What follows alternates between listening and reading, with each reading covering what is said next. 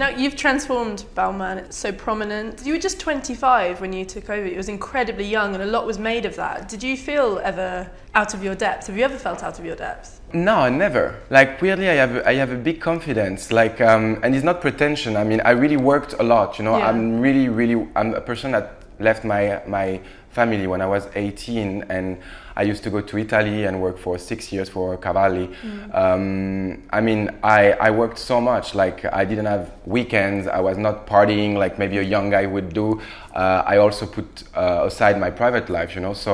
I think, I, yes, I, I think I deserved what I did and what I have today. Like, I really worked hard, and I still do. Is that ever intimidating though when you pour yourself as a person and your personality into the brand so much? Because you know, it means you, you're putting yourself kind of very much out there. Is that Yeah, but I think it's important today because, um, you know, I think, you know, it's over like designers that actually are in, you know, like a, a tower and we don't see them, you know, like I think now people want to have more emotions, you know, they want to see clothes, but they want to also get into a universe, you know, there's something more real about everything. And it's not only fashion, it's also music, it, it's also TV, you know, like why it's so important to the real TV, like all, all like albums, uh, singers, like they speak about l- their life also, you know, so I feel like to also sell to people a dream and a story, you need also to be true and to show who you are. And that's what I'm doing with, with Balmain, you know, I'm showing that I'm this kind of guy that actually grew up pretty fast and showing my selfies, my uh, whatever, like my hangovers, but also my collection, a $25,000 dress, also me working on a tailored jacket.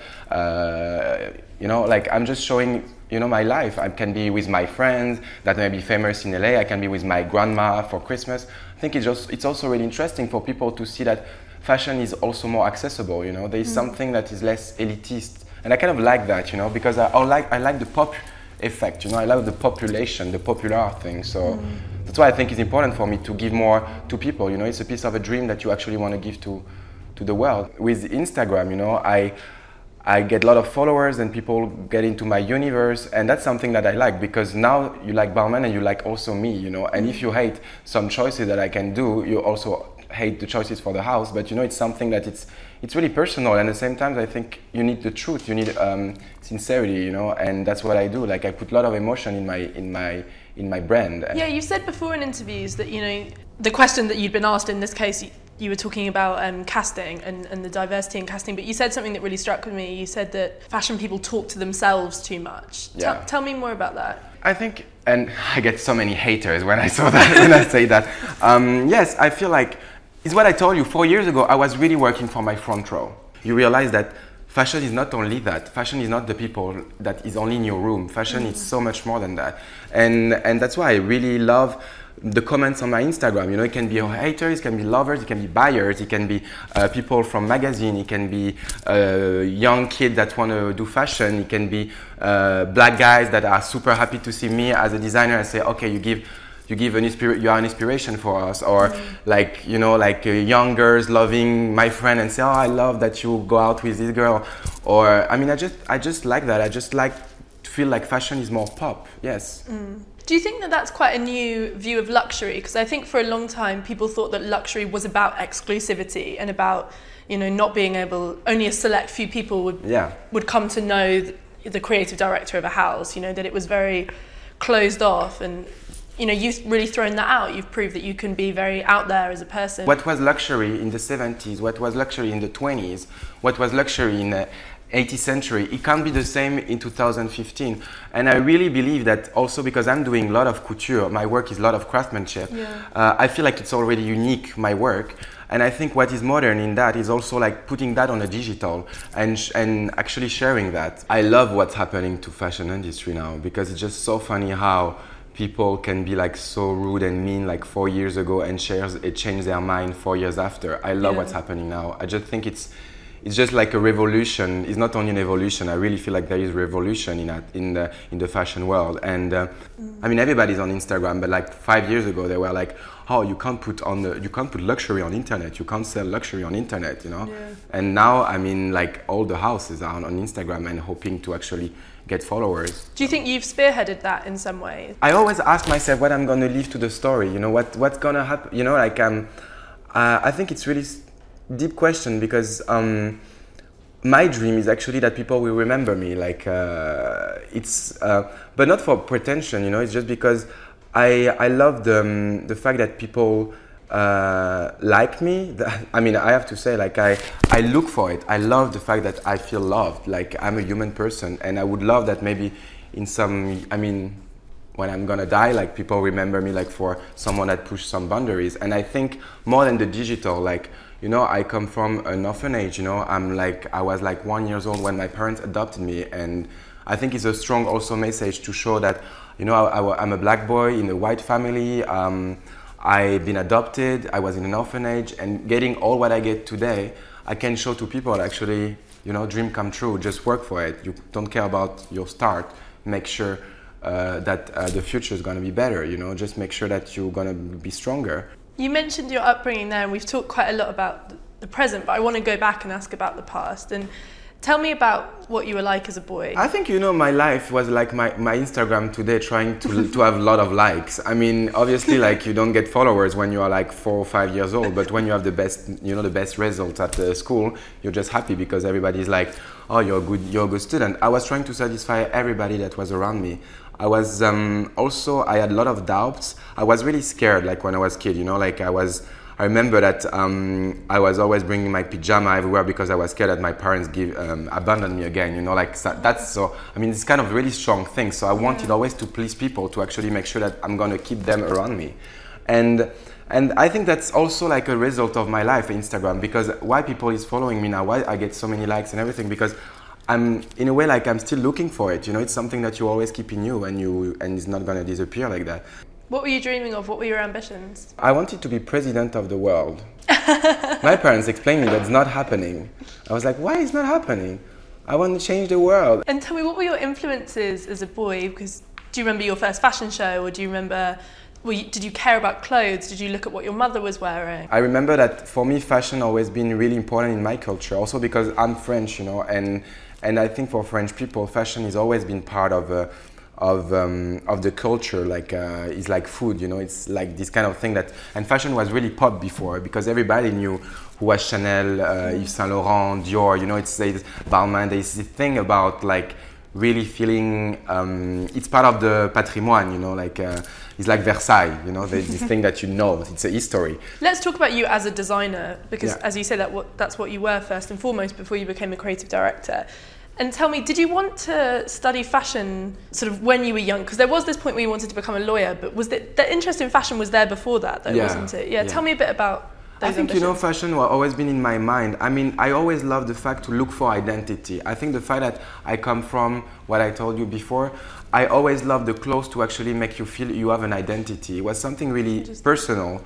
Um, so for me, I was creating my own story with my clothes. You know, I was dreaming and I was like thinking who I am, you know. And I remember like when I was a kid, I was dressing like a, like a, a, prince and saying like, okay, I come from this country because I don't know where I come from. So mm. I mean, I mean, for me, clothes were really, really important to actually identify myself. I follow my my instinct, and I stopped.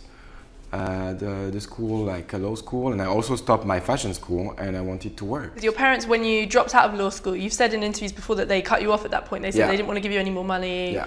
Were they were they supportive still? Or? No, the, I mean, I mean, I think it's a way also to support me to actually st- say to, to, to, your kid, like, you know, now you're just gonna walk with your legs, you know, uh, and uh, and I think it was smart from them. So when I see my interns now, and I can see them like you know like having an, another work after uh, Balmain because they need to pay their rent, you know, mm. and. Uh, I remember who I was, you know. It reminded me completely um, the kid that I was, and I think I understand also them a lot because mm. I used to actually dance in a club to actually uh, pay my rent, you know. So I know exactly what you feel. This is a difficult question for you to answer.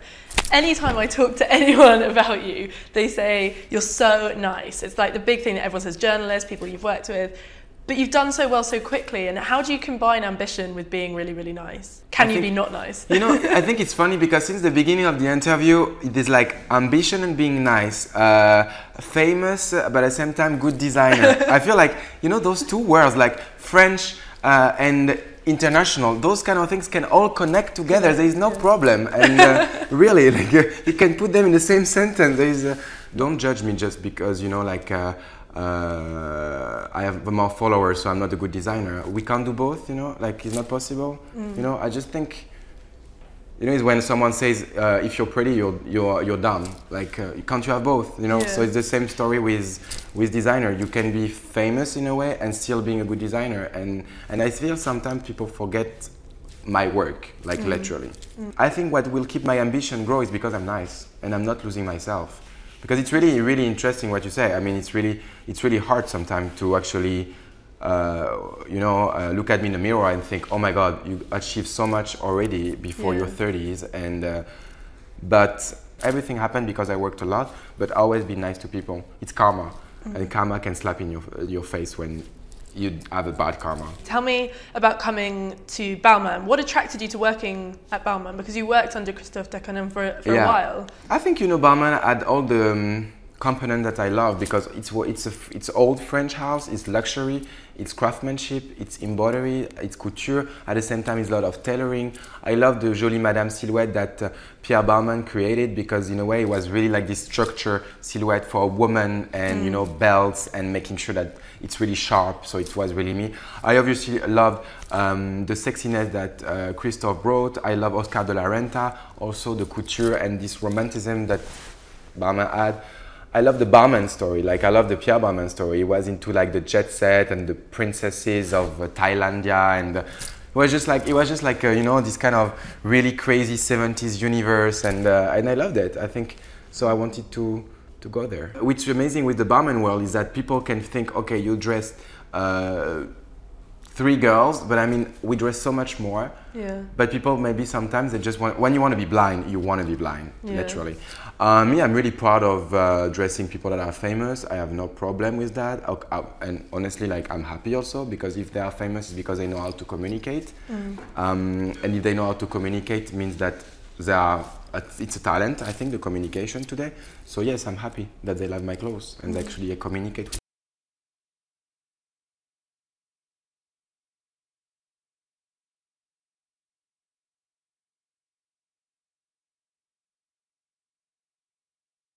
Um, so, you know, not di- diverse at all. I think it's changing. Now we are two. There's Kanye West and there's me.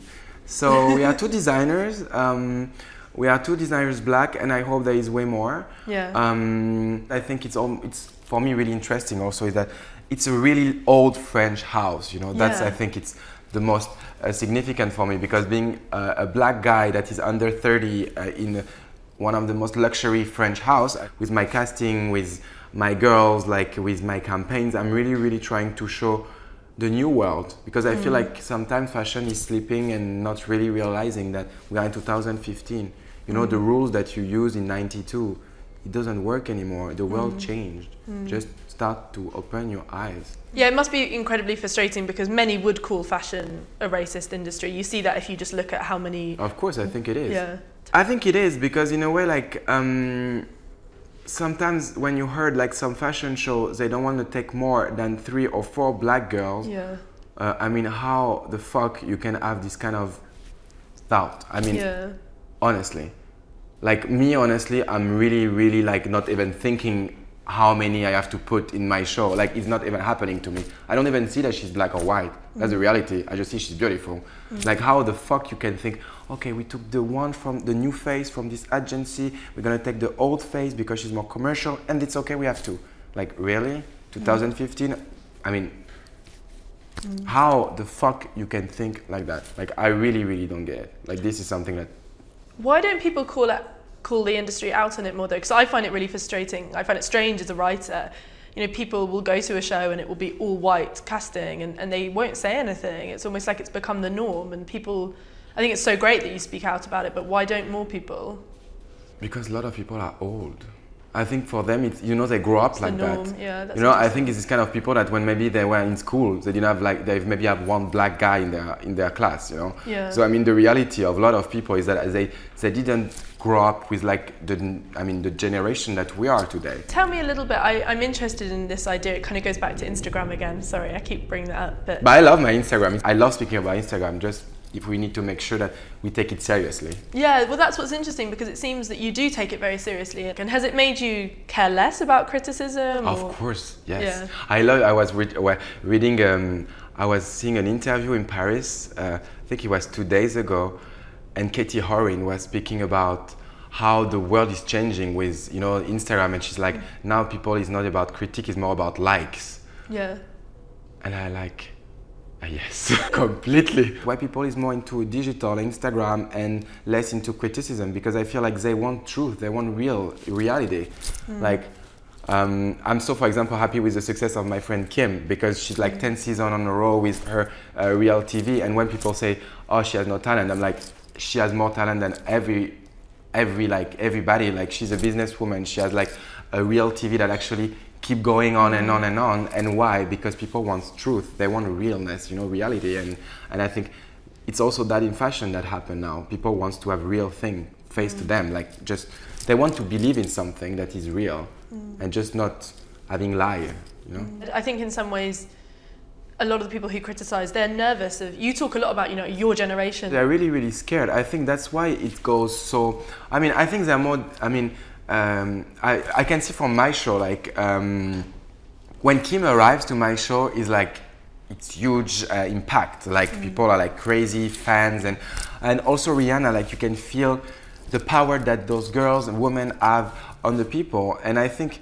there's a lot of jealousy because maybe like you know 10 years ago you were like oh my god this writer is coming to the show. Now I mean, I don't even know if she came or not. I don't care about whatever writer. Like some I care, Yeah. but you know, like I feel they kind of like some are kind of frustrated Yeah. and repressed. I think because in a way, like they don't have any more their scene. You know, so Mm.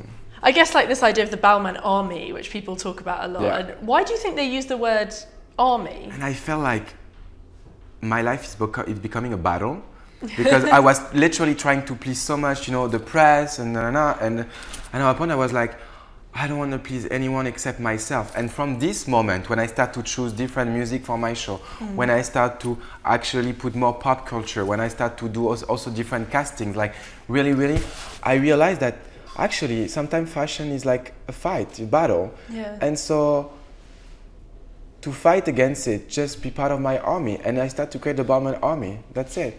And it's, in, in, it's, a it's a fabulous army. It's a glamour army. There is no violence, obviously. It's just an army of vision, you know, and of strong people in it. But it's because I really became someone that pleased myself, trying to please myself. I believed in army. I think we built this army because I really understood that the day that I'm start to please myself and believe in what I want really, I will have to actually go against a lot of lot of things. So you don't think you're doing that yet? Are you not totally being yourself? You're not totally doing exactly what you want? I think I, I think I'm on the right track. I think there is way more to to push as boundaries today, um, but I think it's changing. I mean, I think I'm trying with my little, uh, little, little power. I'm trying to actually change a bit the world on my way, in my way.